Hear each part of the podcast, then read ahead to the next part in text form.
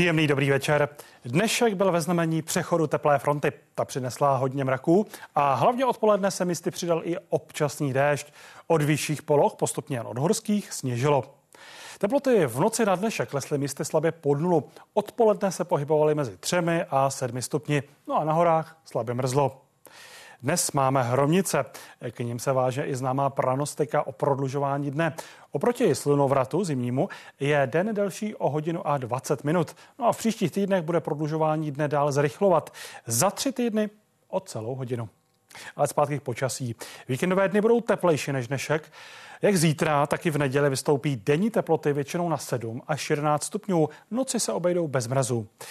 Pocitovou teplotu mírně sníží vítr, který bude zesilovat zítra na čerství a silnější bude vítr v neděli. To nárazy v nížinách dostanou kolem 70, na horách až 90 km za hodinu. O něco slabší vítr čekejme po oba dny na východě. Srážek bude méně zítra, to častěji zaprší jen na horách a na severovýchodě území. Zprvu může v nejvyšších partiích hor ještě sněžit. Vydatněji zaprší v neděli, hlavně v severovýchodní polovině území. Na horách může spadnout až 30 mm. Kdo o víkendu míří na hory, asi jeho předpověď počasí moc nepotěší. Slunce bude často schované za mraky, ze kterých občas zaprší, přechodně se může objevit i déšť trvalejší. V neděli pak hranice sněžení na severu a severovýchodě klesne zhruba na 1000 metrů. A pozor na silný vítr, hlavně v neděli. Ani příští týden nebude ve znamení zimního počasí, takže jarní prázdniny, které budou mít část dětí v republice, dostojí svému označení. V nížinách budou teploty šplhat většinou na 7 až 12 stupňů, na horách čekejme maxima kolem 5. Až závěru příštího týdne se rýsuje možné ochlazení. No a teď nabízím předběžné zhodnocení letošního ledna v Česku. Byl bohatší na srážky i na sluneční paprsky. Zajímavé je, že současně největší odchylku srážek i slunečního světu měli v Jihomoravském kraji. No a z hlediska teplo šlo celorepublikově spíš o normální měsíc. Ze světa nabízím závěry z rozpálené Argentiny. Rozsáhlé oblasti země už týdny zažívají vlny veder. Padají teplotní měsíční rekordy.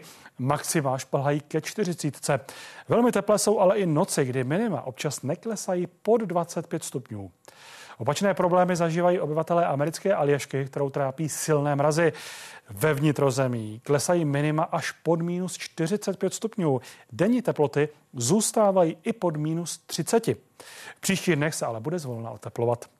No a teď z Aljašky do Česka k vašim fotkám. Jak jsme řekli ráno, na některých místech slabě mrzlo, ale na začátek února nic mimořádného, to rozhodně nebylo. Přes den bylo většinou oblačno až zataženo.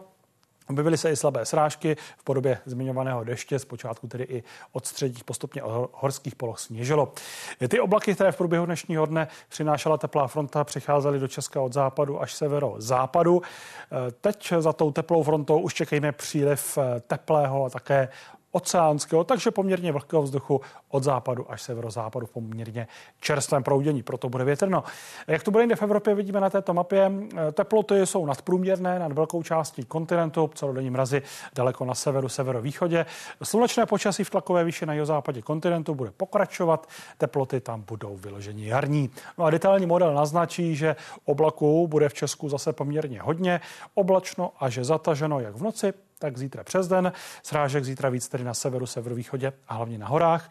V neděli bude celkově toho deště přibývat, hlavně odpoledne a večer se objeví spíš na většině území a vydatnější srážky v severovýchodní polovině území zpočátku ještě i v pondělí. To by ale od jihozápadu v průběhu dne měl déšť ustávat a oblaky se pak budou protrhávat.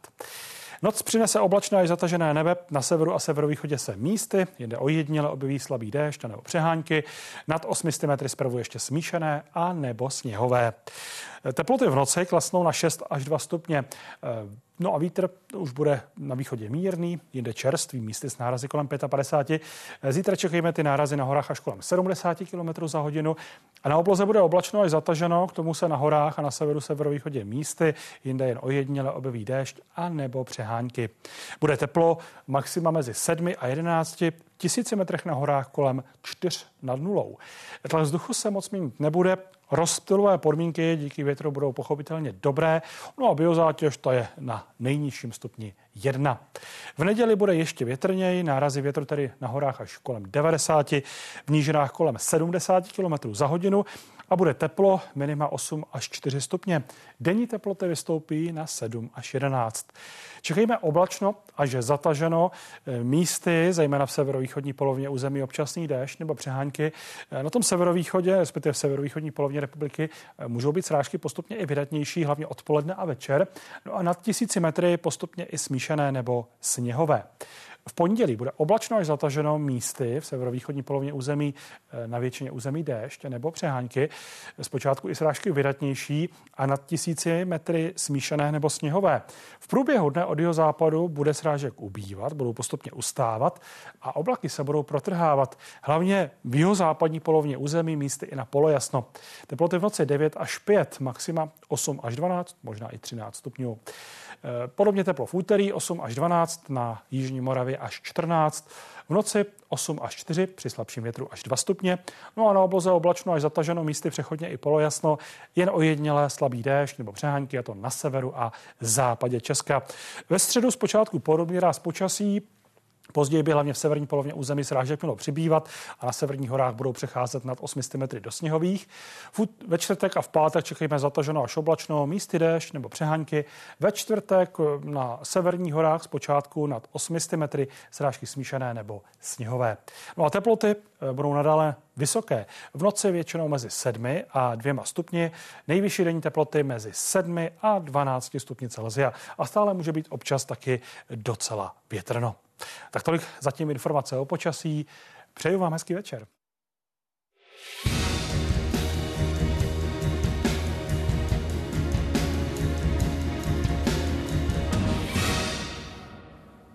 Dobrý večer. Ve školách skončilo první pololetí a začíná období jarních prázdnin.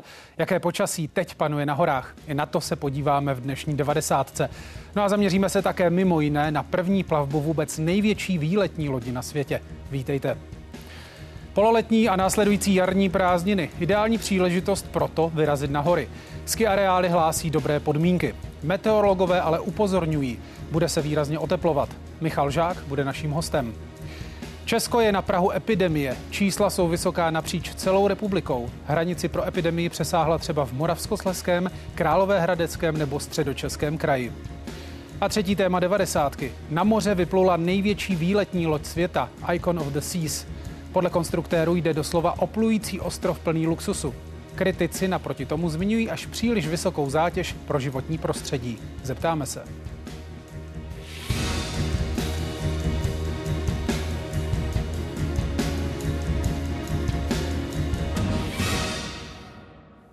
V řadě okresů dneškem v podstatě začaly jarní prázdniny, které řada lidí využívá k odjezdu na hory. Jak to tam bude vypadat s počasím? I na to se zeptáme meteorologa České televize Michala Žáka. Michale, dobrý večer, vítej. Dobrý večer, přeju. Na úvod prosíme, podrobně zmapujme víkend, už ten má být teplý, jak moc? Ano, je to tak, do České republiky vlastně po přechodu teplé fronty, která dnes přešla, bude proudit teplý vzduch od západu, teplý a vlhký vzduch, a to znamená, že teploty budou vysoké. Jak zítra, tak i v neděli vystoupí nejčastěji na 7 až 11 stupňů. V těch nejteplejších lokalitách můžeme naměřit i 12 nad nulou. Doplním, že i noci budou bez mrazu, v noci na zítře klesnou teploty na 6 až 2 stupně. Noc na neděli bude ještě teplejší. Tam budou teploty dokonce mezi 8 a 4 stupni Celsia.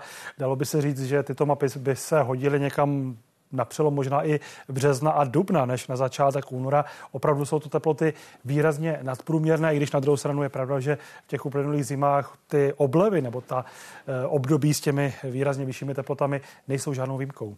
Ono bude také hodně foukat. Který den víc? V sobotu nebo v neděli? Bude to v neděli, ale už zítra čekejme, že ten vítr zesílí. Bude foukat od západu, postupně čerství na většině území. Slabší bude na východě, nicméně nárazy zítra kolem 55, na horách 70 km za hodinu. No a v neděli ten vítr tedy zesílí, ty nárazy budou ještě silnější. Na většině území v nížinách to může být kolem 70 km za hodinu, na horách kolem 90. To už je poměrně silný vítr, který splňuje i kritéria výstrahy, a ta bude vydána pravděpodobně zítra v průběhu dne pro většinu území s výjimkou těch východních partií, kde přece jenom ten vítr tak silný nebude. Jinými slovy to znamená, že v neděli je tam potenciál určitých škod, které ten vítr může způsobit. Mělo by tedy o výstrahu s nízkým stupněm, ale přesto samozřejmě nějaké menší komplikace na cestách se očekávat dají. Jak to bude vypadat se srážkami? Bude pršet? Bude, ale zítra toho deště až tolik nebude. Počítejme s tím, že zítra se bude častěji vyskytovat na severu a severovýchodě a potom obecně častěji bude pršet v horských oblastech. My se můžeme podívat i na čerstvý výpočet modelu Aladin, kde to bude dobře patrné. Jednak bude patrné, že bude hodně oblaků, jak zítra, tak v neděli. Zítra tedy ty srážky vidíme hlavně na severu, severovýchodě, částečně i na Šumavě, ale v neděli v průběhu dne bude srážek celkově přibývat, hlavně odpoledne a večer se rozprší na většině území a zejména v severovýchodní polovině republiky ten déšť může být i poměrně vydatný. A to nejenom v tu neděli, ale vlastně ještě i zpočátku v první polovině pondělí. Pokud jde o srážkové úhrny, tak zítra vidíme, ta mapa je poměrně taková v uvozovkách flekatá, to znamená opravdu těch srážek bude kromě hor relativně málo a ty srážkové úhrny na horách kolem 10, jinde do 5 mm, často to může být ale jenom pár desetin nebo vůbec nic. V neděli tam už toho deště bude podstatně víc a v té severovýchodní polovině území v horských oblastech může spadnout až kolem 30 mm. Pokud jde o sněžení, tak zítra zpočátku ještě to bude spíš v noci a ráno. V těch nejvyšších horských polohách může sněžit. Postupně i tam ty srážky spíš dešťové. V neděli naopak, později v průběhu dne by ta hranice sněžení měla začít klesat. Takže odpoledne a večer na severu, severovýchodě bude nad 1000 metry i sněžit nebo padat i se sněhem. Na Šumavě, ale i v neděli počítejme s tím, že zůstanou srážky pouze dešťové. Jak to tady teď aktuálně vypadá na horách se sněhem? Lyžuje se všude? Lyžuje se v podstatě drtivé většině středisek, což vidíme i na této grafice. Je pravda, že samozřejmě toho přírodního sněhu je relativně málo, zejména v těch níže položených střediscích pod 1000 metrů a zejména potom na té Šumavě v Krušných horách, částečně i v Beskydech, ale tam je to o trochu lepší, tak tam tedy toho přírodního sněhu moc není, samozřejmě s výjimkou toho hraničního šumavského hřebenu, ale ten už je zase hůře dostupný. Přírodního sněhu je tedy nejvíc na horách na severu, zejména Krkonoše, částečně i Jeseníky, kde v těch hřebenových polohách je i kolem metru nebo přes metr, ale na sjezdovkách tam je samozřejmě kombinace toho technického a přírodního sněhu a to znamená, že tam vlastně ty podmínky jsou dobré nebo poměrně velmi dobré v některých lokalitách. Takže určitě z tohoto pohledu vyrazit na hory stojí za to, protože lyžovat se dá a určitě i na běžky, případně na nějaké sněžnice a podobně na těch severních horách také. Možná přidejme delší výhled, nahlédněme za víkend, jak to bude s počasím na horách vypadat příští týden. Já bych možná ještě ten víkend jenom podotknul. Tady máme vlastně tu předpověď víkendovou, která tedy není moc optimistická v tom smyslu, že na většině míst bude občas pršet.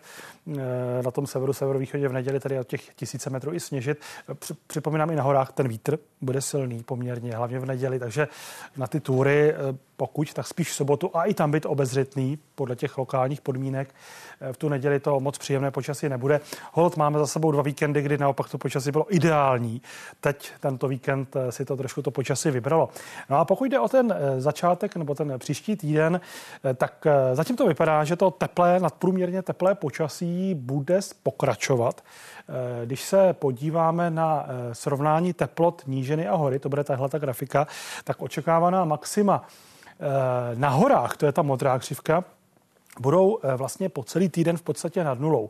Řekněme, že jsou to taková ta očekávaná maxima ve výšce kolem 1000 metrů, takže tam tak někde mezi 3, 6, 7 stupni Celsia. Obecně chladněji bude na horách na severu a severovýchodě, tepleji naopak na horách na jihu, jihozápadě České republiky. A ty srážky, které se budou vyskytovat, budou právě pouze na těch severních horách, přechodně sněhové, hlavně ve čtvrtek, jinak se bude jednat o déšť. Takže jinými slovy, z hlediska toho přírodního sněhu ty výhledky nejsou příliš dobré, navíc ten vítr samozřejmě to tání sněhu urychluje, plus ten déšť, to je opravdu ta nejméně příznivá kombinace.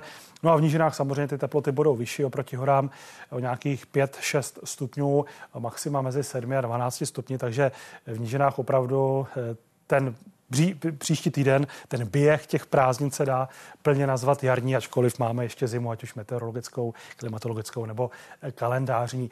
A to počasí tedy v nížinách stále také takové proměnlivé, občas s deštěm nebo s přeháňkami a občas i s tím čerstvým větrem. Při pohledu na tahle čísla se nemůžu nezeptat, kdy, pokud vůbec se tedy vrátí typické zimní počasí. To je otázka, která je samozřejmě docela logická. Meteorologický únor je posledním zimním měsícem.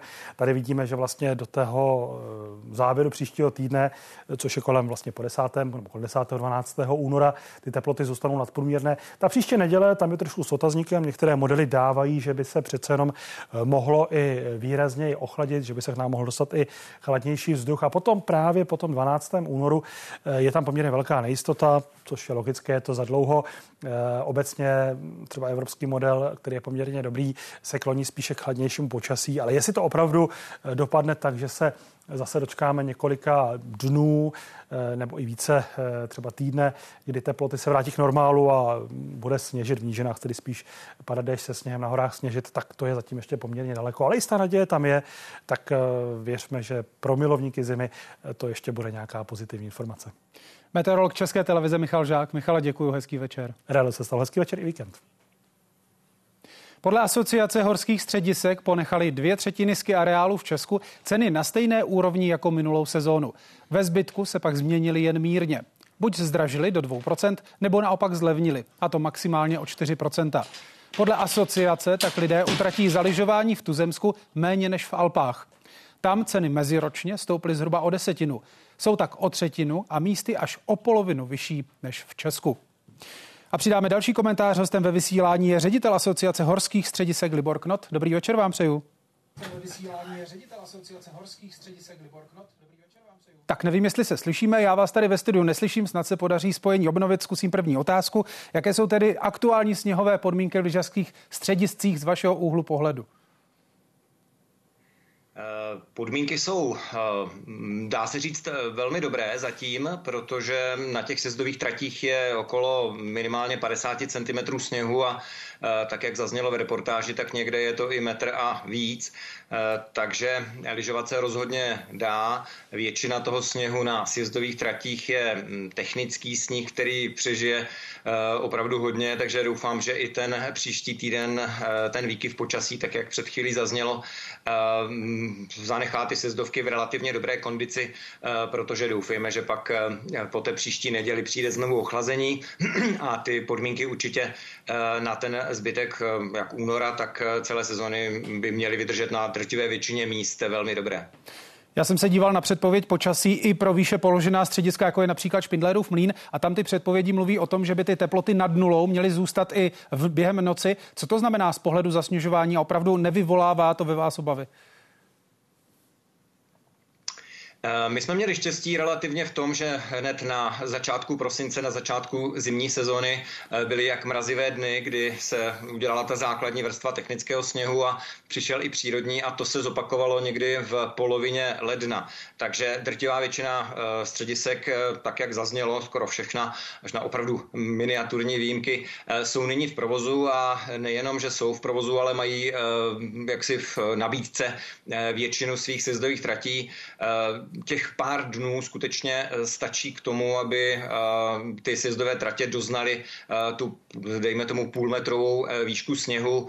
Většina těch areálů má velmi kvalitní technické zasněžování. Mnohé z nich využívají i akumulační nádrže, které právě sbírají tu vodu při, dejme tomu, oblevách, a pak, když přijde ten mráz, byť trvá 2-3 dny, tak velmi rychle ta sjezdová trať znovu získává dobré podmínky a ten technický sněh skutečně vydrží i tu zátěž těch lyžařů a ty výkyvy počasí. Takže po této stránce si myslím, že minimálně na nějaké dohledné týdny žádná obava být nemusí.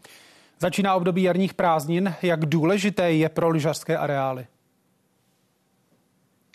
Tak kromě Vánoc, které mohou tvořit zhruba 20-25% jaksi tržeb celé sezony, tak jarní prázdniny, to znamená období celého února a až do poloviny března, je klíčové. Loni jsme měli v tomhle ohledu štěstí, protože počasí přálo. Jednak byl sníh, což doufejme bude i teď, ale je to opravdu spíš o tom, jak konkrétně vyjdou ty dny, jestli bude sluníčko a podobně. Jak zaznělo, zaznělo, v lednu byly povedené víkendy, protože takové ty krátké jednodenní oblevy přišly ve středu a čtvrtek. Tento týden se to bohužel nepovedlo, takže je to spíš o počasí. Ta připravenost těch středisek je dobrá a jak si lyžovat se určitě dá, takže uvidíme. Doufejme, že minimálně po tady tomhletom týdnu se to zase vrátí do běžných kolejích a budeme mít pořádnou zimu ještě. Mnoha areály nabízejí variabilní ceny ski pasů. Jaké jsou jejich ceny právě v tomto období během jarních prázdnin? Ta strategie je velmi rozdílná individuálně. Co se dá říct, že je společného, tak tady ty variabilní ceny fungují tak, že to období jaksi těch hlavních náporů, to znamená víkendy, jsou ty ceny dražší, uprostřed týdne jsou třeba levnější, ale to, co je podstatné, když si ski pas zakoupíte s předstihem v tom e-shopu, tak zaplatíte někde 20, někde i 30% méně, než potom na místě na pokladně. Takže je to svým způsobem jediný skoro nástroj k nějakému regulaci počtu lidí na sjezdových tratích, protože ono i ty víkendy ukázaly předešlé v lednu, že je potřeba samozřejmě, aby tam bylo nějaké optimální množství lyžařů na těch sjezdových tratích a ta možnost, jak si koupit to se slevou, tady je zase příjemná pro ty návštěvníky. Takže je to trend nejenom u nás, ale i v zahraničí a takhle dopředu, to znamená onlineově, si v některých střediscích kupuje ty ski pasy už třeba 3/4 klientů. Jak důležitou klientelou jsou pro lyžařské areály školní kurzy lyžování? Určitě důležitou. Je to samozřejmě místo od místa. Ono popravdě řečeno, ta nabídka ze strany areálu je jaksi speciální a velmi dobrá pro ty kurzy všude.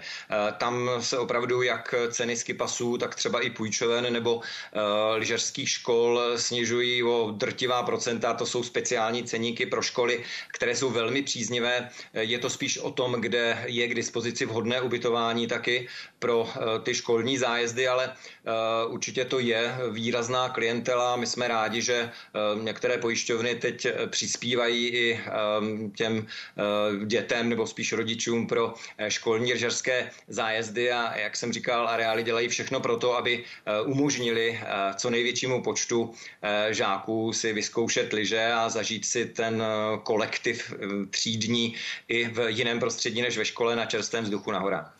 Říkáte, že pro školy se ty ceny snižují o drtivá procenta, co si pod tím můžeme představit ve srovnání s těmi běžnými cenami? Minimálně o polovinu níž, někde i víc, to znamená v podstatě i třeba v rámci 6denního ski pasu se můžete dostat na slevu třeba 60-70% oproti pultu. Navzdory tomu slyšíme, že často rodiče dětí nemají na to poslat dítě na lyžařský kurz. Mluví se o lyžování čím dál více jako o sportu pro bohaté nebo pro bohatší. Čili pozorujete to vy i na horách? Mění se nějak v průběhu času ten počet těch lyžařských kurzů? Co se týče běžné klientely, tak tam nic takového zásadního poznat jaksi není. Co se týče klientely školních lyžařských zájezdů, já si nemyslím, že ta čísla úplně nějak zásadně klesají. Je to spíš o aktivitě té školy, toho ředitele, těch učitelů tělocviku. Určitě se dá najít místo a taky se dají najít možnosti i podpory těch žáků, kteří, dejme tomu, ze sociálních či jiných důvodů, je to pro ně velká zátěž finanční. Dají se prostě půjčit ty lyže a vytvořit jaksi podmínky nejenom z těch pojišťoven a jiných zdrojů, ale i z různých fondů. Takže myslím si, že ty možnosti jsou. Ten pokles není až tak rapidní a samozřejmě to všichni sledují a ta nabídka, jak jsem říkal, ze strany těch areálů a nejenom na ski pasy, ale i na to ubytování má jaksi tendenci pořád být velmi atraktivní, protože jaksi nová generace lyžařů je něco, co zajímá i ski areály a chceme samozřejmě dopřát těm dětem, aby si ten sport vyzkoušeli. Přesto v posledních měsících se hodně mluví o tom, že české domácnosti šetří. Vy jste říkal, že ta běžná klientela příliš neubývá, nicméně pozorujete nějaké změny toho chování lyžařů? Jezdí například na méně nocí, dopřejí si méně, je to znát? Takovéhle přesné statistiky, abych pravdu řekl, nemáme. Je to pocitová záležitost a můžeme se bavit o tom, že podíl těch návštěvníků, kteří přijíždí, dejme tomu, na prodloužené víkendy oproti tomu, co dřív jezdili na celý týden od soboty do soboty, se může měnit, ale jaksi statisticky to úplně podchytit nelze. My jsme viděli, že ceny u nás meziročně letos, jak jste říkali na začátku, v podstatě se nezměnily. Loni, předloni to bylo nějak kopírující inflaci. V zahraničí v Alpách je to 10-15% nahoru a pořád ta klientela jaksi jezdí. Není to tedy něco, co by vybočovalo z těch běžných jaksi nárůstů cen, tak jak máme inflaci všude kolem nás. Takže myslím si, že to není něco, co by bylo extrémního a samozřejmě je potřeba na to dávat pozor, pořád jaksi porovnávat ten poměr cena výkon, ale zatím nepozorujeme nějaký úplně odliv, který by měl být na základě nějakých financí. Říká ředitel Asociace horských středisek Libor Knot. Děkuju za rozhovor, hezký večer přeju. Děkuji za pozvání, hezký večer. V Krkonoších a v Orlických horách o víkendu lyžovaly desítky tisíc lidí. Lyžaře lákají ale i menší areály, třeba ve Středočeském kraji. Nejčastěji je navštěvují školy nebo rodiny s dětmi. Hlavní sjezdovka má 1200 metrů. Lanovka lyžaře vyveze do výšky téměř 800 metrů nad mořem. Je to obtížnost nahoře červená, zbytek takovej modrej, říkáme tomu italský dojezd. K areálu náleží i hotel, samoobslužná restaurace a 200-metrová sjezdovka pro začátečníky. Lyžařská škola láká děti s rodiči i školní kurzy. Přijeli jsme ze základní školy v Dublovicích a jsme tu třetí den. Jo, je to tu hezký, dobře se tu lyžuje. Špičky krásně k sobě. Paráda. Přijeli jsme z Prahy, protože to máme sem asi nejblíž ze všech těch lyžařských středisek a já jsem se přijela učit na snowboardu. Potřeboval jsem si na to stoupnout po x letech. Velká výhoda, že je tady fakt málo lidí, sjezdovky jsou teda menší, je to užší, ale dá se no. Projeníka? A šarlotka. Do Chotuně jezdím poměrně pravidelně, letos teda poprvé, ale loni a předloni jsem tady byl poměrně často, protože tady občas i učím lyžovat. Hlavní důvod jsou tady ty dva prckové, který se mnou přijeli. Je to podle mě ideální areál pro děti, jinak bych asi vyrazil klidně na větší hory. Tak jedem, šputi! Lyžuje se skvěle, je to krásně zasněžený, čerstvě nastříkáno, takže bych to hodnotil velmi dobře. My máme vedle milionové město a ty lidi, kteří na to nemají, nepřijedou. Zase ty, co nemají na větší hory, tak nejdou na větší hory a přijedou k nám. My se snažíme ty ceny mít pořád na celkem rozumné úrovni, takže v podstatě nemáme problém s návštěvností. A jak vypadá zimní sezóna pohledem cestovních kanceláří? Zeptáme se mluvčího jedné z nich, konkrétně Jana Bezděka, mluvčího cestovní kanceláře Nevdema. Dobrý večer vám přeju. Dobrý večer. Tak rovnou to, co jsem říkal v úvodu, přetavím v otázku, jak tady zatím vypadá zimní sezóna z vašeho pohledu. Vypadá velmi dobře. My se v té letošní zimě znovu vrátíme nad hranici 100 000 klientů za tu zimní sezónu. To znamená, to jsou ta čísla, na která jsme byli zvyklí v těch předcovidových sezónách a skutečně v ten letošní rok je takový definitivní návrat a i ta tvrdá data, ta tvrdá čísla to potvrzují. Takže je vidět, že lidé chtějí lyžovat a že ti lidé, pro které lyžování je koníčkem, tak prostě si tu lyžařskou dovolenou nechtějí odepřít. O jaké destinace, o jaké země je největší zájem?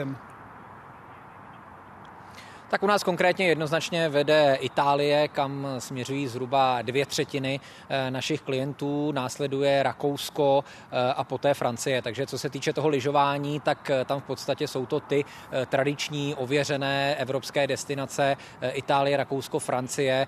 U lyžování příliš se ta nejoblíbenější střediska nemění, protože řada lidí třeba má i konkrétně nejen tu svoji oblíbenou zemi, ale třeba i konkrétní středisko. Takže v tomhle si myslím, že lyžaři jsou někteří z nich poměrně konzervativní a že vlastně střídají třeba pár středisek, ale že by se pouštěli do nějakých úplně jiných zemí, se říct nedá. Jak vypadá to srovnání zájmu mezi českými středisky a těmi zahraničními? Tak u nás jednoznačně vedou ta alpská střediska, ať už je to Itálie nebo Rakousko. Ono je to dané i tím, že vlastně cenově řekl bych, že už ten rozdíl není nějak výrazný, ale co hraje jasně ve prospěch Alp, jsou ty sněhové podmínky, počet kilometrů sjezdovek a vůbec celá ta infrastruktura, která prostě v Alpách je větší, je lepší tím, že jsou ty hory větší než u nás. Takže u našich klientů jednoznačně jsou to ta alpská střediska. Na druhou stranu mluvili jsme tady o cenách s tím, že české ski areály nezdražovaly, některé dokonce zlevňovaly, kdežto ty alpské znovu zdražovaly. Čili projevuje se to i na cenách vašich zájezdů? Dá se to takhle v globálu říci? Tak když se na to podíváme úplně celkově, tak řekněme, že cena týdenního zájezdu do Alp vzrostla meziročně o jednotky procent, takže není to nějak výrazné zvýšení, které bychom pozorovali na třeba úbytku zájmu nebo na tom, když s klienty komunikujeme, takže by třeba nějak výrazně řešili tu cenu, že by měli pocit, že meziročně platí výrazně víc. To se určitě neděje a odráží se to i na tom zájmu o letošní sezónu. Říkáte, že v globálu se ty ceny zvedly o jednotky procent, pokud bychom to, řekněme, rozfázovali na jednotlivé země. Liší se to zdražování v jednotlivých zemích, ať už jde třeba o Rakousko, Itálii, Francii a tak dále? Tak já bych řekl, že pro tu celkovou cenu zájezdu vlastně jsou nejvýhodnější právě ta italská střediska, a to z toho důvodu, že tam klientům prodáváme vlastně zájezd jako celý balíček, to znamená ubytování i skipas dohromady, a tím, že bereme skutečně objemy v desítkách tisíc skipasů za sezónu, tak tam ta cena v tom celkovém balíčku toho zájezdu v podstatě nehraje tak, nebo se neprojevuje tak výrazně. Takže i když třeba ten nárůst, který my vyjednáváme s hoteliéry nebo s těmi, kdo nám prodávají ty skipasy, tak i když ten nárůst tam třeba nějaký je, tak my jsme schopni v tím, že bereme vlastně objemy na celou sezónu, tak jsme schopni ten nárůst ceny zredukovat, takže ve finále potom v tom celkovém zájezdu jsou to skutečně pouze jednotky procent. Takže tohle třeba hovoří pro Itálii, protože například v Rakousku to tolik běžné není, tam skutečně klient musí platit více méně tu cenu, kterou vidíme u toho okénka dole u lanovky, a tam samozřejmě třeba ten nárůst ceny se může projevit víc než v případě té Itálie, kde skutečně prodáváme dohromady ubytování a skipas a máme tam větší možnosti, jak třeba tomu klientovi vyjít vstříc. Už jsme zmiňovali, že v Česku začíná období jarních prázdnin. Jak silné období je to pro vás?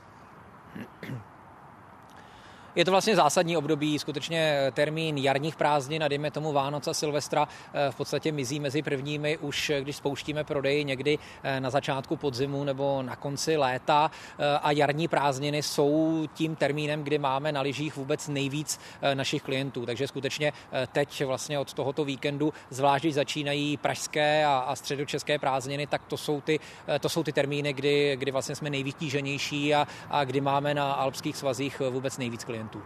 Pokud tedy někdo chce ušetřit ve smyslu mít co nejlepší poměr cena-výkon, kde je nejvhodnější kupovat lyžařský zájezd? Během first minute, last minute, někde mezi?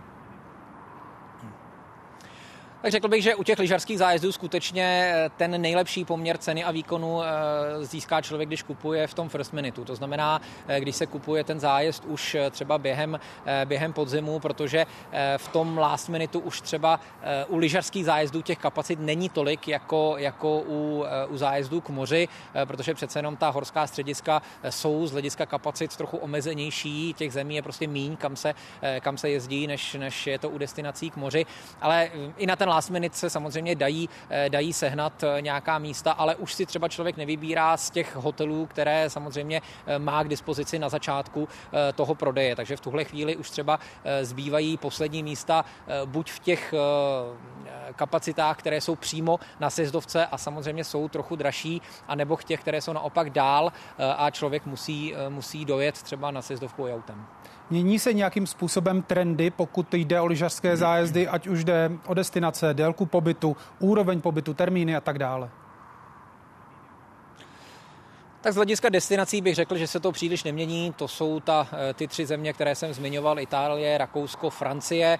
Z hlediska délky pobytu tak vidíme, že oblíbené jsou i třeba zkrácené termíny zájezdů, kdy třeba lidé vyrazí víckrát za sezónu na lyže, že jedou třeba dvakrát, třikrát na 4 dny, nebo třeba jedou na ten týdenní zájezd na jarní prázdniny a k tomu třeba ještě na 3 dny, buď na úplném konci sezóny, nebo naopak na začátku v prosinci. Co se týče kvality ubytování a služeb, tak tam bych řekl, že se ty požadavky stále zvyšují. To znamená, klienti stále častěji volí ta ubytování, kde jsou co nejblíž sjezdovce, i třeba roste zájem o hotelové kapacity, kde má člověk třeba snídaní a večeři už v ceně a nemusí si vařit sám. Takže v tom globálu bych řekl, že ty trendy se pohybují tímto směrem. Říká mluvčí cestovní kanceláře Nevdema Jan Bezděk. Moc děkuji za rozhovor. Hezký večer přeju. Díky za pozvání. Hezký večer. A zpátky na České hory. Sezóna lyžařských výcviků je v plném proudu. Školy kvůli rostoucím cenám zkracují dobu pobytu. Na lyžařské kurzy přispívají i některé zdravotní pojišťovny. Všichni mají posudky o zdravotní způsobilosti. Zbývá vyplnit potřebné dokumenty a přinést peníze. Letos ale víc. Třeba studenty Klatovského gymnázia už vyjde jeden den na horách na víc než 1000 korun. Lyžařský kurz stojí něco okolo 7000 a o ten příspěvek jsme žádali. Největší zdravotní pojišťovna totiž letos dětem přispívá na zimní kurzy částkou 2000 korun.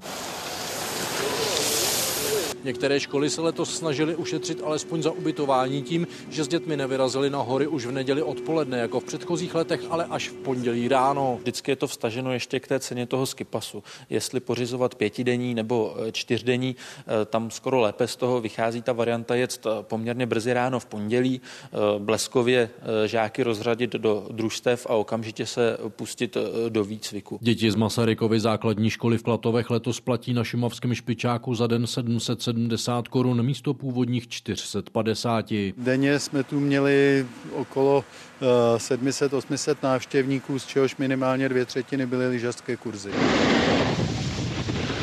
V Krkonoších se ale vyšší cena za ubytování podepsala i na celkové účasti. Lyžařský kurz tady v Jánských Lázních vyšel pardubickou střední školu z 5 dny na sjezdovce asi na 8 000 korun. Nám jezdilo pořád kolem 45-50 dětí a dneska máme 10. Část studentů ale na kurz nejela i proto, že v dalším ročníku jim škola nabídla 4denní lyžování v Rakousku, které je dražší o 900. Veronika Kašparová a Zdeněk Mlnařík, Česká televize. A přidáme další konkrétní zkušenosti. Hostem ve vysílání je Roman Chalupa, ředitel základní školy na Habru v Hořicích. Dobrý večer přeju. Dobrý večer. Jak tedy přistupuje k lyžařským kurzům vaše škola? Kolik jich každý rok pořádáte? Jak staří žáci na ně jezdí? My pořádáme každý rok lyžařský kurz pro žáky prvního stupně a pro žáky druhého stupně. Letos je dokonce 3 lyžařské výcviky, protože z prvního stupně jedou 2 kurzy. Kam obvykle jezdíte na lyžařské kurzy?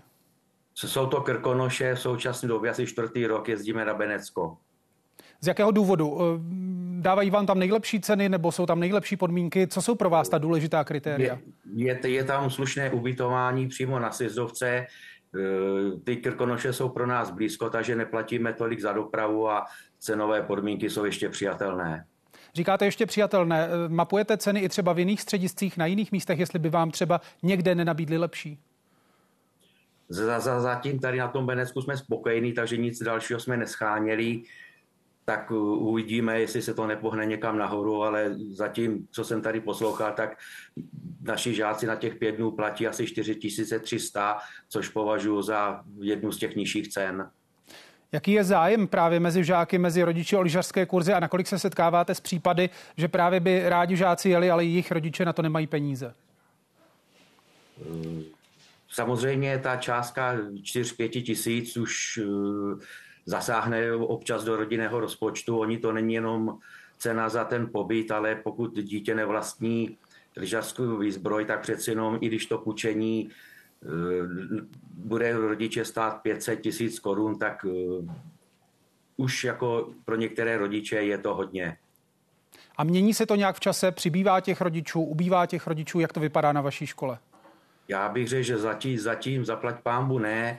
Ti, co chtějí, tak snad jedou. Samozřejmě najdou se i takové rodiny, kde se na to musí našetřit, takže občas teda bohužel se dítě by jelo, ale z finančních důvodů se to nedá dohromady.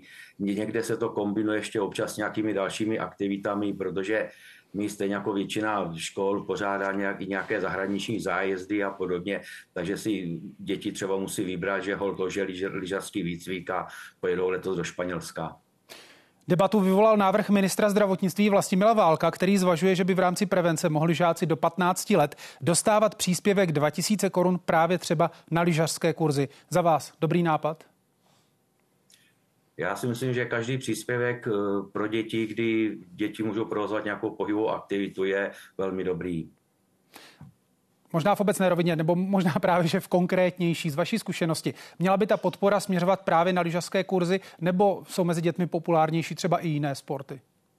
Jo, ta popularita jde napříč, ale já si myslím, že ten týden na horách je pro děti v celku velmi intenzivní. Pohybově se tam jako vyřádí, naučí se nové věci, utuží se kolektiv, získají nové kamarády, má to jiné roviny, nějakou sociální a podobně. Takže ten týden za mě na horách je dobrý. Říká ředitel základní školy na Habru v Hořicích Roman Chalupa. Děkuju, že jste byl hostem dnešní 90. Hezký večer vám přeju. Také děkuju. Nashledanou.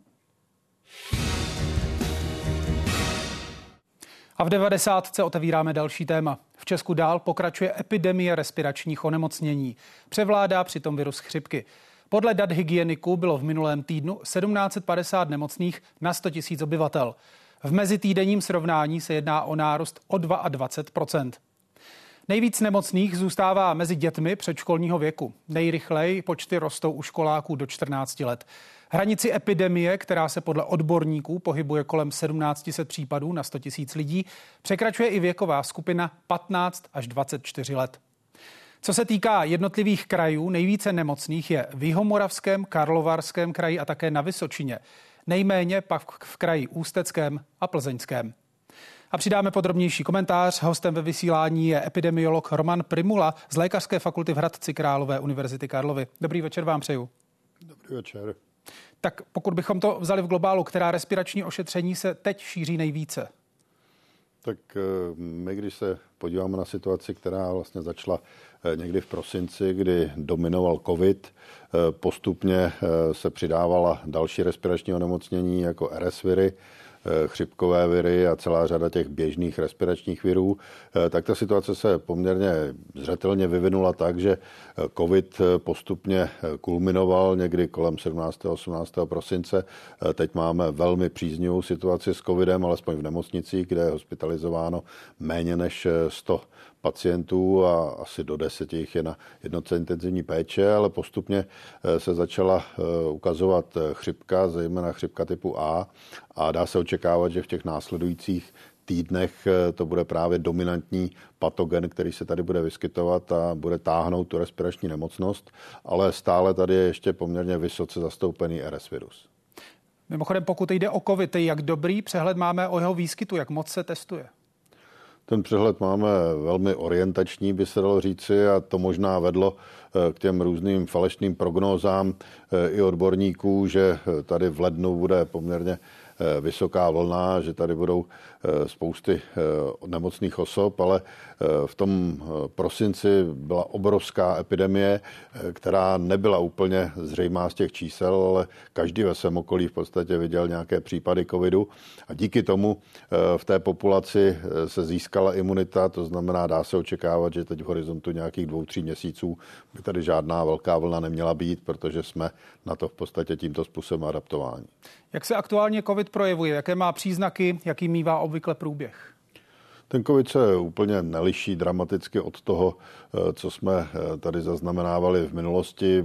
Ten klinický průběh je mírnější.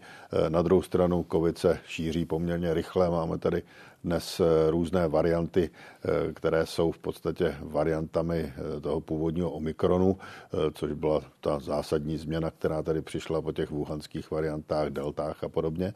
Ale ty Omikrony dnes se poměrně výrazně liší, viz ta varianta Pyrola třeba, která měla až 30 mutací na S-proteinu, ale teď jsou tady už další varianty, o kterých vlastně hovoříme, že by mohly být nějakým způsobem zásadní, ale ukazuje se, že ten problém zas tak dramatický není a z těch příznaků stále se setkáváme s tím, že tam je ztráta čichu, ztráta chuti, ale v řadě případů a je to typičtější pro ten omikron. Právě vidíme i záněty spojivek třeba, což u těch klasických forem dříve nebylo tak časté. To, čeho se obáváme u covidu, jsou spíš ty dlouhé průběhy, to znamená ten klasický long covid, který samozřejmě ukazuje, že ty komplikace mohou být velmi široké, mohou být postiženy prakticky veškeré orgánové systémy a zejména máme obavy z těch komplikací neurologických, kde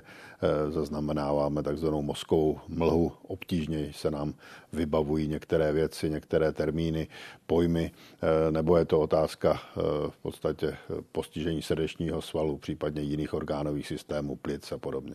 V některých krajích se mluví o epidemii respiračních chorob. Jaký obvykle bývá průběh těchto epidemií? Jinými slovy, jak dobře dokážeme predikovat, co se bude dít v příštích týdnech? Já si myslím, že my máme poměrně kvalitní sentinelový systém, který zaznamenává v podstatě na určitém vybraném počtu trendy, které se dějí. Je to takto zavedeno řadu let, to znamená, jsme schopni vlastně predikovat, co se bude dít, to znamená, nemáme absolutní počet osob, které jsou nemocné, ale predikujeme z toho vybraného souboru. Dá se říci, že jsme schopni poměrně velmi věrně dokumentovat po určité době, co se bude dít, to znamená, jak vysoká ta vlna bude, jak závažná ta onemocnění budou a to samozřejmě je věc, která musí být brána v potaz, tak to dá se očekávat, že ta současná chřipková epidemie bude samozřejmě vyšší, než tomu bylo v době covidové, kdy jsme měli respirátory, roušky a chřipka v té době prakticky zmizela, ale teď už tady vidíme klasický průběh, který tady je. A ten klasický průběh bude tedy v Česku jaký v těch příštích týdnech? Kdy to bude kulminovat, kdy to ustoupí? Já si osobně myslím, že můžeme očekávat takovou maximálně dvouměsíční vlnu, která tady bude. Zpravidla hovoříme o měsíčních až šestitýdenních vlnách, kdy dojde ke kulminaci podle mého někdy na konci února a pak už by to mělo jít svým způsobem dolů.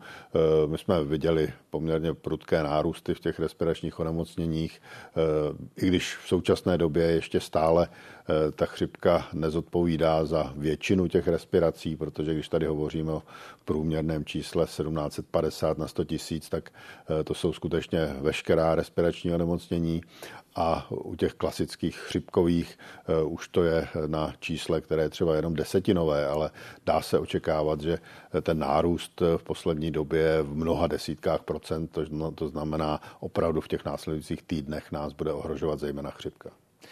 Máme tady dotaz divačky. Marie se ptá, kdyby nastala epidemie v celé České republice, bude to něco znamenat? Přijdou například nějaká opatření? Ta situace zatím je velmi klidná. Ta opatření, která přicházejí už v tuto dobu, to je otázka. V některých nemocnicích se omezuje v podstatě návštěvní režim.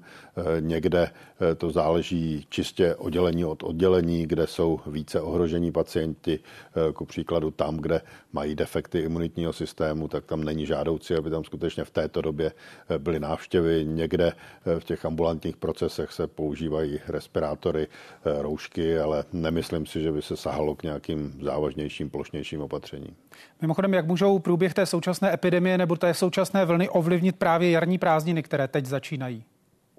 Já si osobně myslím, že pozitivně, protože když se podíváme na tu nemocnost, která tady na začátku byla zmíněna, tak tam vždy na počátku té epidemie dominují postižené děti zpravidla v předškolním věku, školním věku a postupně ty děti jsou poměrně významnými přenašeči chřipky. Chřipka se dostává do rodin, postihuje tu střední generaci a následně seniory. Tady se dá očekávat, že ta fáze intenzivních školních kontaktů, kde ta chřipka se velmi šíří, v podstatě už nějakým způsobem probíhá nebo v některých regionech už proběhla. A to, že teď dojde vlastně trochu k rozvolnění té situace, děti budou v rodinách, budou v kontaktu s méně lidmi, tak by mělo vést k tomu, že tady bude určitý dílčí pokles, ale to bude v podstatě zanedbatelná záležitost, protože jinak v tom okolí bude docházet k poměrně prudkému nárůstu, takže celkově ten efekt se až tak dramaticky neprojeví. Máme tady další dotaz diváka. Zdeněk se ptá, jsou nějaké nové poznatky ohledně následků po covidu a očkování? Těch poznatků je celá řada. COVID je tak složitou jednotkou, že my v podstatě se stále učíme, co se děje nebo neděje. Teď zejména v té části antivaxerů se rozebírá situace, že máme vyšší úmrtnost ve skupinách, které očkovány byly a dokumentují tím, že ta vakcína nefunguje. A ono paradoxně to je překvapivě naopak, protože v té době, kdy ti lidé zranitelní byli chráněni vakcínou, tak přežili tu akutní ataku onemocnění a logicky nejsme nesmrtelní, to znamená v těch následujících letech musí samozřejmě umírat častěji než v té skupině, kde už zastoupení v podstatě nejsou. To znamená, to jsou věci, které se určitě diskutují a budou diskutovat. Je tady zejména obrovská diskuze nad tím dlouhým covidem. Naštěstí je dobrou zprávou, že ten dlouhý covid už se přestává vyskytovat tak často, jak tomu bylo na začátku a jsou tady k dispozici ta čerstvá americká data, která ukazují, že ta varianta Omikron přeci jen se z hlediska dlouhého covidu projikuje mnohem méně než ty varianty závažnější, jako byla Delta třeba. Říká epidemiolog Roman Primula. Moc děkuju za rozhovor. Hezký večer přeju. Děkuji za pozvání. Naschanou. Nejčastěji se chřipkou nakazí děti, které mají zatím méně vyvinutý imunitní systém. To platí i teď. Nemocné je každé 20. dítě do 5 let. Nejvíc ze všech věkových skupin. Těžší průběh nemoci pak může kromě nich ohrozit hlavně starší, těhotné nebo osoby s chronickým onemocněním. Závažný průběh chřipky se ale může objevit i u zdravých lidí. Nejúčinnější ochrana před nákazou chřipkou je podle lékařů očkování.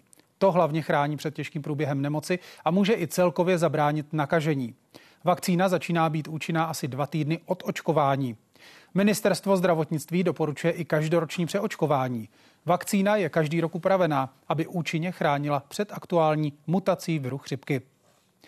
V některých školách dostávaly děti vysvědčení dříve a pololetní prázdniny mají o něco delší, vynuceně, kvůli vysoké nemocnosti, jak mezi žáky, tak mezi učiteli. Bára Sasková.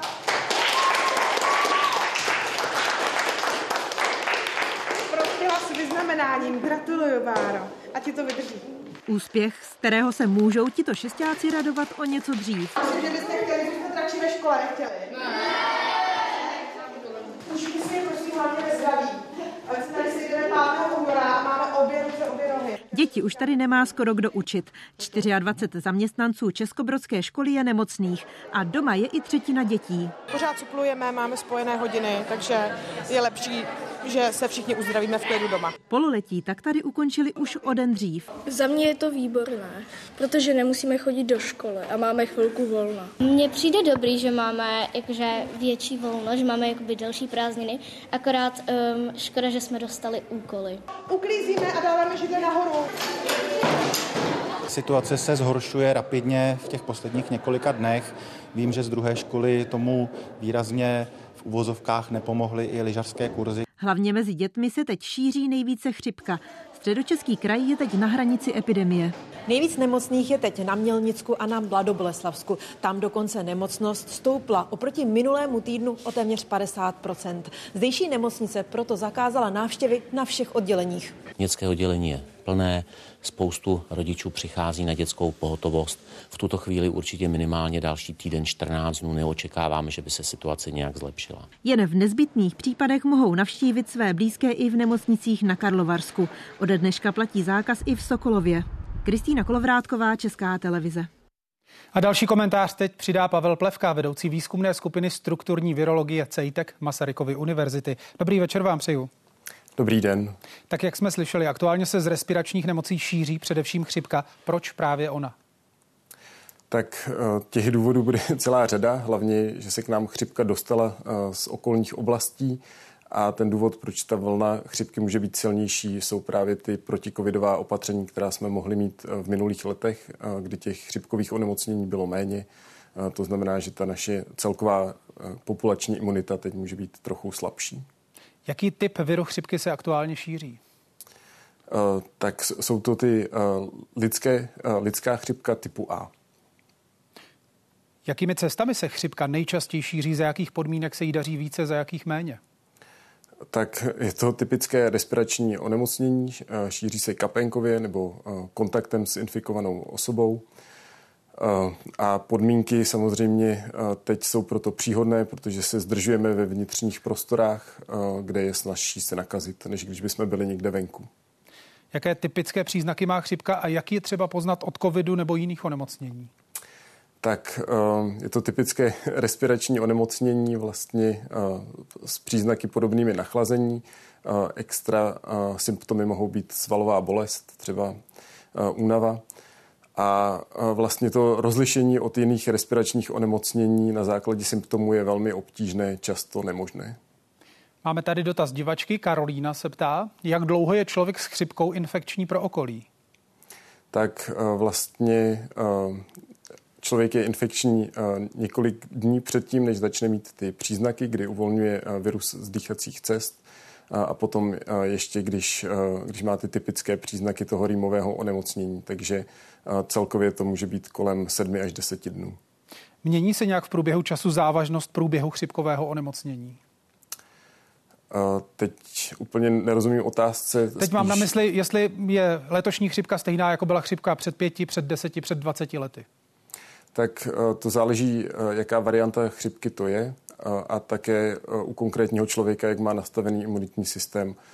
Vlastně teď se diskutuje to, že protože kvůli těm koronavirovým opatřením vlastně chřipka v minulých letech neměla tak velkou šanci se šířit, tak ta naše imunita může být trochu horší, takže ty průběhy onemocnění by mohly být závažnější. Nicméně ten virus, který teď máme v populaci, tak není nějak výjimečný a je to normální respirační onemocnění. Jaké rizikové faktory přispívají k těžšímu průběhu chřipky?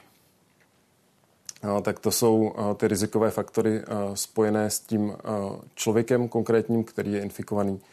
Třeba oslabená imunita a u chřipky je to typické pro ty respirační onemocnění, že závažnější průběh je u dětí nebo u starších spoluobčanů. Tady v tomto aspektu se vlastně liší od covidu.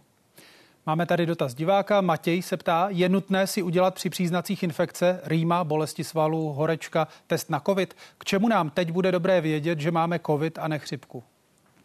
Tak to samozřejmě se může hodit, pokud byste dostali ten závažnější průběh onemocnění, že bude zřejmé, jaké léky je třeba použít pro to, aby vám pomohly. Protože ty léky na chřipku a covid se liší.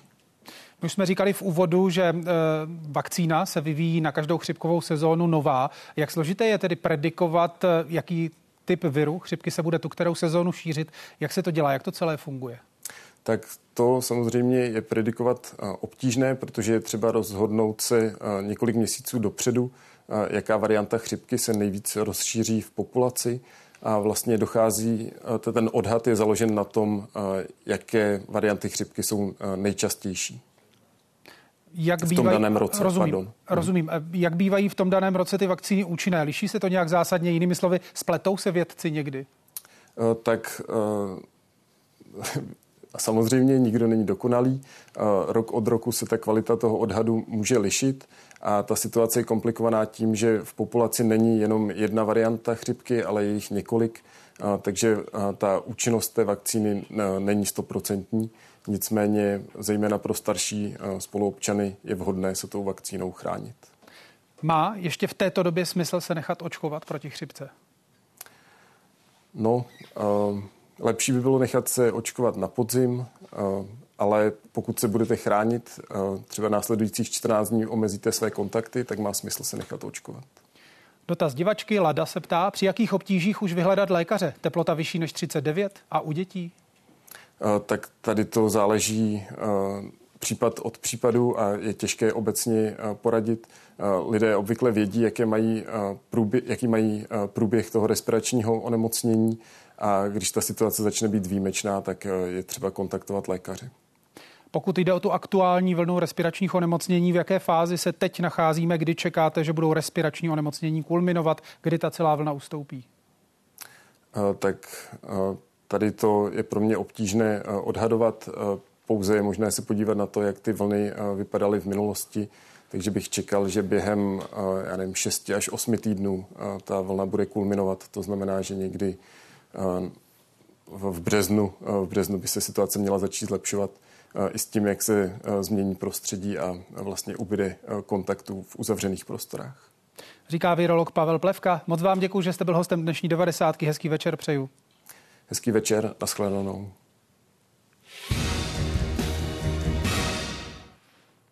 A další téma dnešní 90.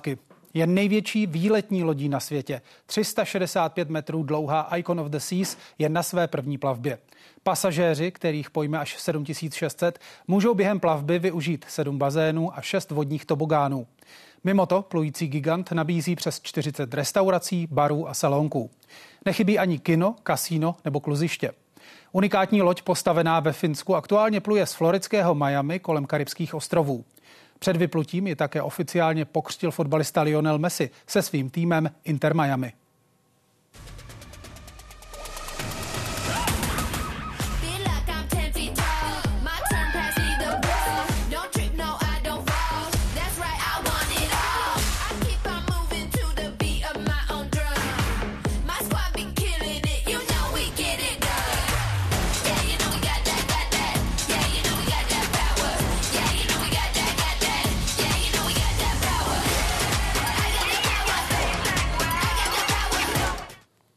A o velkých výletních lodích teď budu mluvit s bývalým námořníkem, kapitánem Ctiradem Pacákem. Dobrý večer vám přeju. Dobrý večer vám a divákům. Když vezmeme ty parametry té nové největší výletní lodi Icon of the Seas, dává taková velikost lodi ještě smysl? Není to už příliš? Technicky to smysl dává. Málo kdo si umí představit, že i takhle veliká loď není zdaleka největší lodí, které plujou po mořích. Například tankery mají výtlak až 500 000 tun na délku až 450 metrů, což je ještě o 100 metrů víc než tahle ta loď. Samozřejmě v oblasti osobních lodí je to v současné době největší plavidlo s největší kapacitou pro cestující. Když se na tuhle loď podíváme z technického hlediska, jak výjimečný stroj to je? Je to úžasný výjimečný stroj po technické stránce. Někdy mám pocit, tak jak jsem zažil své osobní zkušenosti na moři a jak mám i zkušenosti a znám vyšetřovací zprávy z některých námořních neštěstí, myslím si, že je tady ten technický vývoj hnán až na hranici rozumného rizika. Co to znamená? Když si připomenu havárii Costa Concordia, která mohla skončit velice tragicky, kdyby nebyla ta loď zahnána na pobřežní útes, kam si v podstatě lehla, mohla by taková loď skončit velice špatně. Je to samozřejmě technicky nesmírně dobře zabezpečené plavidlo, ale já mám na mysli lidský faktor. Po tragické chybě kapitána Schettina, která je z mého pohledu jako profesionála naprosto nevysvětlitelná, tak je vždycky nutné počítat s nějakou možností nějaké lidské chyby. Ano, já se na to nehodu budu ptát ještě později. Připomenu, že při ní zemřelo 32 lidí a bylo odsouzeno 5 lidí, právě včetně kapitána Schettina. Nicméně, pokud se vrátíme k Icon of the Sea, my jsme slyšeli i tu kritiku, že ta loď přílišným způsobem možná zatěžuje životní prostředí. Čili co všechno takové lodě vypouští do ovzduší? Tady bych s váma nesouhlasil, protože v poslední době... To nebyl můj názor, ono to zaznívá ve veřejné debatě, ve veřejné... Rozumím, ale já s tou veřejnou debatou nesouhlasím, protože mám určité znalosti o tom, jak se vyvíjejí předpisy pro konstrukci lodí, umluva SOLAS a umluva Marpol. Dneska řidiči velice dobře znají spory kolem známé sedmičky pro automobily a tyto ohromná plavidla a všechny dnes moderně stavěné lodě jsou stavěné podle velice přísných předpisů omezujících exhalace a vypouštění různých škodlivin. Ty lodě mají čističe výfukových plynů, mají odsíření. Je to podobné jako u velkých elektráren, veškeré odpadní vody se čistí přes nejmodernější čističky, takže v poměru k tomu, kolik lidí přepraví, to životní prostředí tolik nezatěžují. Druhá věc je, jestli je taková cesta opravdu nutná a k životu potřebná. Jak náročné je řídit takový kolos? Kolik lidí se na tom podílí? Při té vlastní plavbě to řídí v podstatě 2-3 lidé na můstku. Strážní důstojník, kormidelník, pokud se nekormidluje na autopilot, nějaký pozorovatel, víc není potřeba. Je to všechno o velmi dobrém úsudku, znalosti pravidel a o znalosti manévrových schopností lodi. Tyto lodě na rozdíl od nákladních lodí mají velmi dobré manévrové schopnosti, protože nejsou poháněny standardními lodními šrouby s kormidlem na zádi, ale takzvanými azipody, což si můžete představit jako jakousi nohu, z které vyčnívá ten lodní šroub, kterou je možné otáčet 360 stupňů, kromě toho na přídi a na zádi. Mají ty lodě takzvané dokormidlovací zařízení, takže v podstatě z můstku lze ovládat tu loď otáčením joysticků a ta loď manévruje i na místě, může se otáčet kolem dokola na místě a tak dál. Pokud všechno funguje tak, jak má, ovládá se velice dobře. Citlivé jsou na boční vítr, protože mají ohromnou plochu. Vy jste tady zmiňoval příklad kapitána Schettina z lodí Costa Concordia v obecné rovině. Jak silné postavení má na lodi kapitán důstojníci? Při řízení lodi a celého provozu lodi tak samozřejmě nejsilnější postavení má kapitán, ten ovšem není 24 hodin na můstku, takže při běžném provozu tu loď vede některý z palubních důstojníků a je neodpustitelné, aby tito lidé nemysleli na určitý safety range při řízení plavby této lodi i přes velmi moderní navigační pomůcky, kdy se vám zdá, že si tu loď vedete na mapě po nějaké červené čáře, kterou jste si připravili. Musíte počítat s tím, že ta loď se může pohybovat trochu stranou a musíte si vždycky zanechávat bezpečný odstup od jakéhokoliv blízkého nebezpečí. Jaké chyby z vašeho úhlu pohledu se staly právě při havárii lodě Costa Concordia? Právě to, že ten kapitán nedodržel nenastavil si žádný safety limit, šel na doraz a to se nevyplatilo. Loď Icon of the Sea aktuálně na své první plavbě. Je taková plavba v něčem rizikovější než ty následující? Hrozí, že se stane něco nepředvídatelného? Nemyslím si, že by taková plavba byla rizikovější než plavby jiné. Snad jedině, že může být ve zvýšené míře riziko nějakých technických potíží, kdy přeci jenom veškeré to ohromně složité technické vybavení může vykazovat nějaké chyby. Na té lodi je vždycky poměrně silný tým inženýrů a techniků, kteří by za běžného provozu měli být schopní tyto chyby eliminovat, odstraňovat a mnoho těch kritických zařízení na těch lodích je zdvojeno, strojeno, takže by cestující, pokud se nestane něco opravdu dramatického, vůbec o ničem vědět neměli. Jak se na první plavbu připravuje posádka? Jak probíhá to sžívání s novým plavidlem? No to záleží, jak má organizovaný provoz ta firma, která tu loď provozuje. Určitě je žádoucí, aby ta posádka takovéhle lodi byla na té lodi v dostatečném předstihu. Ty lodě před tím, než vyplujou na ostrov s cestujícími, absolvují zkušební plavby, kde se veškeré zařízení zkouší se manévrové schopnosti té lodi. A ti klíčoví pracovníci té lodě by měli být se všemi možnými riziky seznámeni a měli by jim umět čelit. Mimochodem, jak se stanovuje ten optimální počet členů posádky? Jaké postupy jsou na to vyvinuté? No, já nejsem specialista na osobní lodě, ale v podstatě vždycky se vychází zejména z úmluvy STCW a požadavku úmluvy SOLAS na nesení strážní služby na lodích, což je ale přesně jenom ta posádka, která tu loď skutečně vede na moři. A ta není vůbec veliká, tam je potřeba dobrého pozorování okolí lodi, správného určování navigačních nebezpečí, navigace a potřeby vyhýbání se s jinými plavidly a na to stačí velmi málo lidí. Pak máte posádku strojní, která musí dokázat obsloužit strojovnu i v nějakých kritických situacích. Za běžného provozu strojovny těchto lodí jsou plně automatizované a v podstatě se obsluhují z velína jako třeba elektrárny. My jsme slyšeli, že tahle loď dokáže pojmout až 7600 pasažérů, což je v podstatě jedno menší město.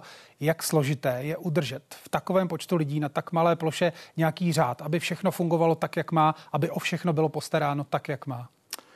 O to se starají specialisté, takzvané hotelové posádky té lodi a zřejmě ten provoz, já osobně nemám s tím takové zkušenosti, když jsem měl možnost takové lodi navštěvovat, když jsem pracoval na naloďování různých stevardů a stevardek na takové lodě, tak jsem si takovou loď i prolezl, ale v podstatě jde o to, že musí být velmi přesně vymezené okruhy oblastí těch lodí a činností, kteří ty lidé dělají a na takové lodi je dneska i přes 2000 členů posádky a ty jsou určitě rozdělené do různých přesně definovaných skupin a každý má na starosti určitý úsek. Pak by měli absolvovat sjednocující výcvik pro nouzové situace, zejména teda co se týče cestujících pro kritické situace, opuštění lodi, a tam záleží na tom, jak poctivě ta provozující společnost tyhle výcviky vede. Vy jste, pokud se nemýlím, sám řídil nákladní loď dlouhou 230 metrů. Jak složité to je, jak početnou posádku jste měl pod sebou?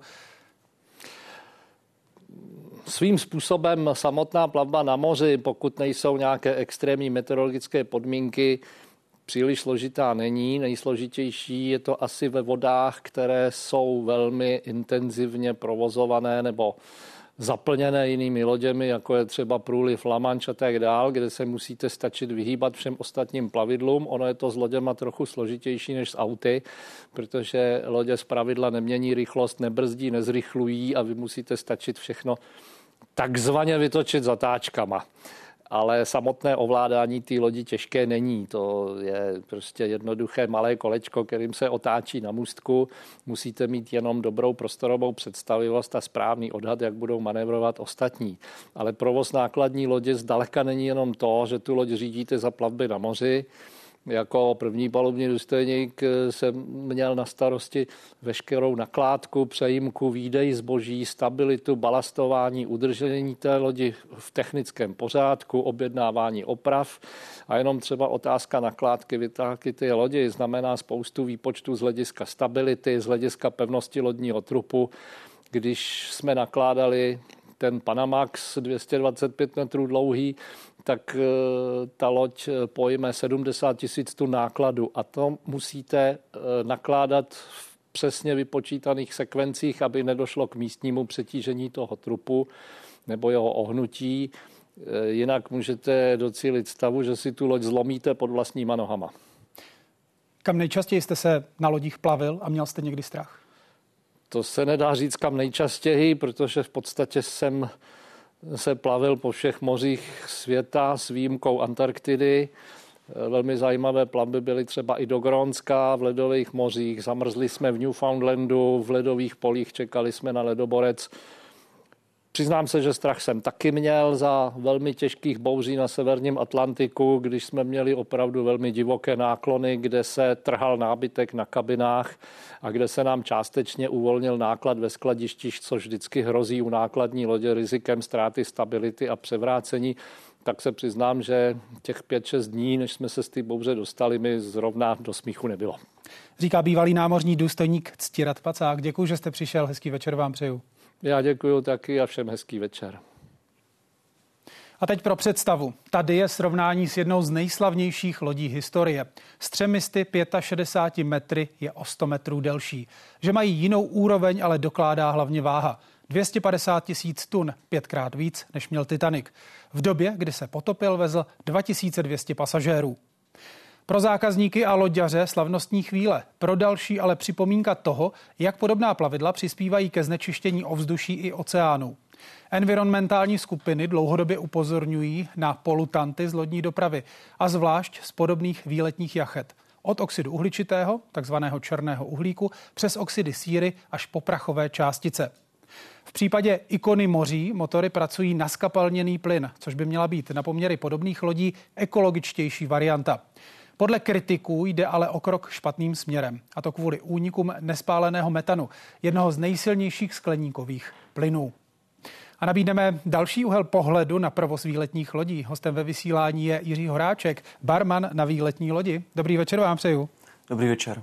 Vy jste, pokud mám správné informace, pracoval na luxusní zaoceánské lodi Anthem of the Seas. Jak velká loď to je, pro kolik pasažérů, jak početnou posádku má? Tak, je to hodně podobný jako Icon, například je to o něco menší loď, protože Royal Caribbean má celou flotilu těch lodí, Icon je samozřejmě teďka perlou a jinak Anthem of the Seas měla pro pasažéry zhruba 6 000 míst a byla velká zhruba 1/4 kilometru. A jak početnou posádku měla tahle loď? Zhruba 1500 až 2000 lidí. Čistě jenom posádka, jakoby zaměstnanci. Vy jste se plavili v Karibiku, kudy plavby vedly, jak dlouho trvaly, jak to celé bylo organizované? Byly to různé plavby na různou délku jakoby dnů a hlavně se plavilo jakoby Karibik, Bermuda nebo Kanada. a Kanada byla vždycky nejdelší, ona vždycky každá destinace přiláká trošičku jiný počet, nebo řekněme druh pasažérů, zatímco řekněme Karibik navštěvovali řekněme všechny věkové kategorie, Bermudu spíš preferovali ti mladší a Kanadu zase ti starší, řekněme. Takže vždycky záleželo, kdo co preferuje. Co všechno mají pasažéři na takové lodi k dispozici?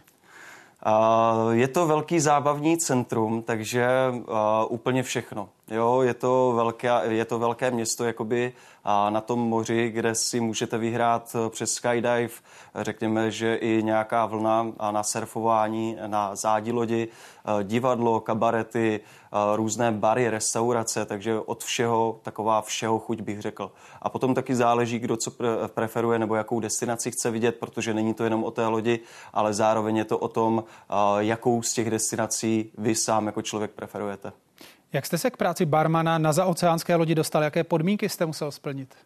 Tak mě tam dostal agent z Česka, protože těch agentů jakoby v České republice příliš mnoho není. Byl to konkrétně pan Macháček z Prostějova, kde má svoji agenturu a musel jsem projít takovým menším výběrovým řízením, kde hodně samozřejmě zapříčinilo to, když se dostanete na takovou loď, tak nějaká mluva v angličtině, takže samozřejmě anglický jazyk a řekněme, že i nějaká zkušenost ze zahraničí předtím. Takže to nebylo jenom tak, prošel jste vlastně prvním kolem a potom se museli splnit různé testy ohledně zdravotního a podobně a potom už se koupila letenka a plavili jsme se. Jak vypadal váš typický pracovní den?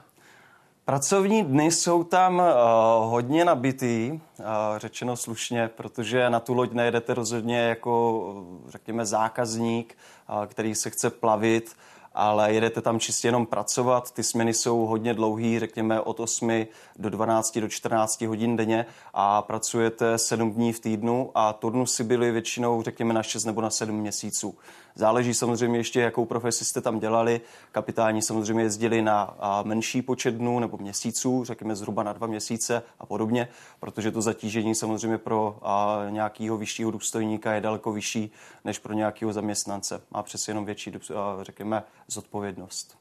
Vy už jste se toho částečně dotkl, ale prosím, rozveďme to možná ještě podrobněji. Kdo jsou typičtí pasažéři na takových lodích? Ať už jde o národnosti, věk, sociální status a tak dále. Co od té plavby čekají většinou? Je to pro všechny, bych řekl. Je úplně jedno, kdo jste nebo odkud jste, protože každý se jednou chce na něco takového podívat, jak jste zmínil třeba před chvílí v reportáži, tak typický, řekněme, v oblasti těch lidí nebo v povědomí je samozřejmě Titanic, ale rozhodně bych to neškáloval na různé kategorie. Ono taky záleží, jakou kabinu si zaplatíte, samozřejmě od těch menších až po ty největší, luxusnější.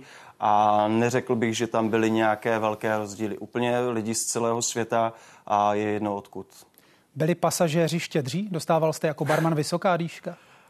Určitě byli, protože jsme pluli jakoby hlavně Ameriku z New Jersey, kde jsme měli hlavní přístav, tak ty dýška, musím říct, že Američani mají celkově pěkný zvyk, že ve chvíli, kdy jste se na té lodi objevili, tak zaprvé vám dali, řekněme, nějaké dýško, abyste si pamatovali jejich jméno a potom samozřejmě na konci té kruiziny nebo plavby, tak pokud se vám chtěli nějakým způsobem odvděčit, tak kromě toho, že se vyměnil nějaký i kontakt a s těmi lidmi jste i doteď, řekněme, v nějakém spojení, tak vám dali potom nějaké dýško, řekněme $50 nebo i $100.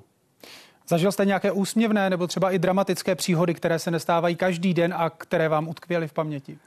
Úsměvné bych řekl, byly hodně často, protože tím, že narážíte na různý lidi, tak většinou se k vám, protože jsem dělal zpoza baru, dostává různá sorta lidí a většinou to bylo o tom, že se vám do krve dostane trošičku alkoholu a všechny zajímal jakoby ten příběh na té lodi, jak to tam chodí, kdo s kým, když to řeknu zase slušně a podobně. Takže oni mě milovali jakoby, řekněme, ten příběh jakoby toho zaměstnance, měli nějakou představu, ale ta představa byla trošičku jiná od té reality. Takže úplně všichni. V jakých podmínkách žije na takové lodi posádka?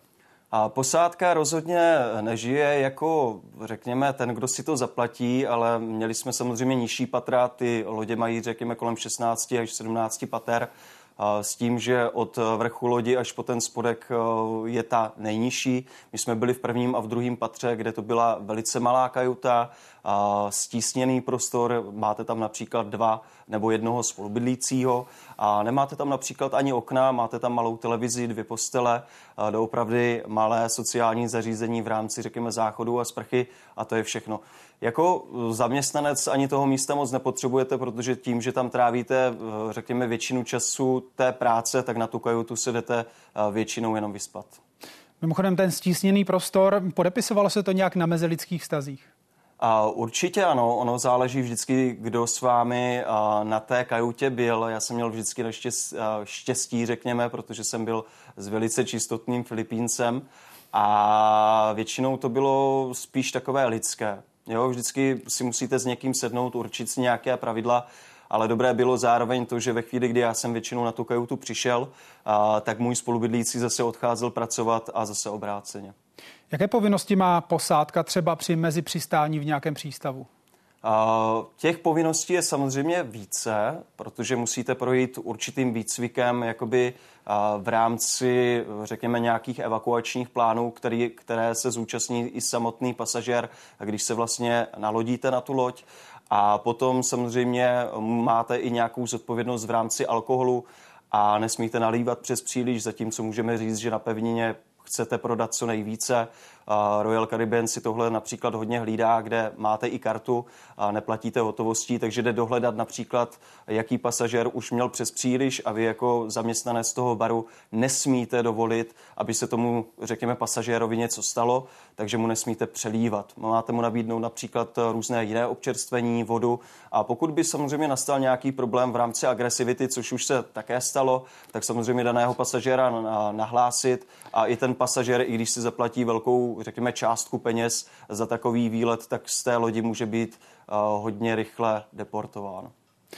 Říká barman na výletní lodi Jiří Horáček. Moc děkuji za vaše povídání, hezký večer přeju. Také, mějte se hezky. A z dnešní 90. je to všechno, já vám děkuji za pozornost. Teď už je na řadě Horizont ČT24. Dobrý večer.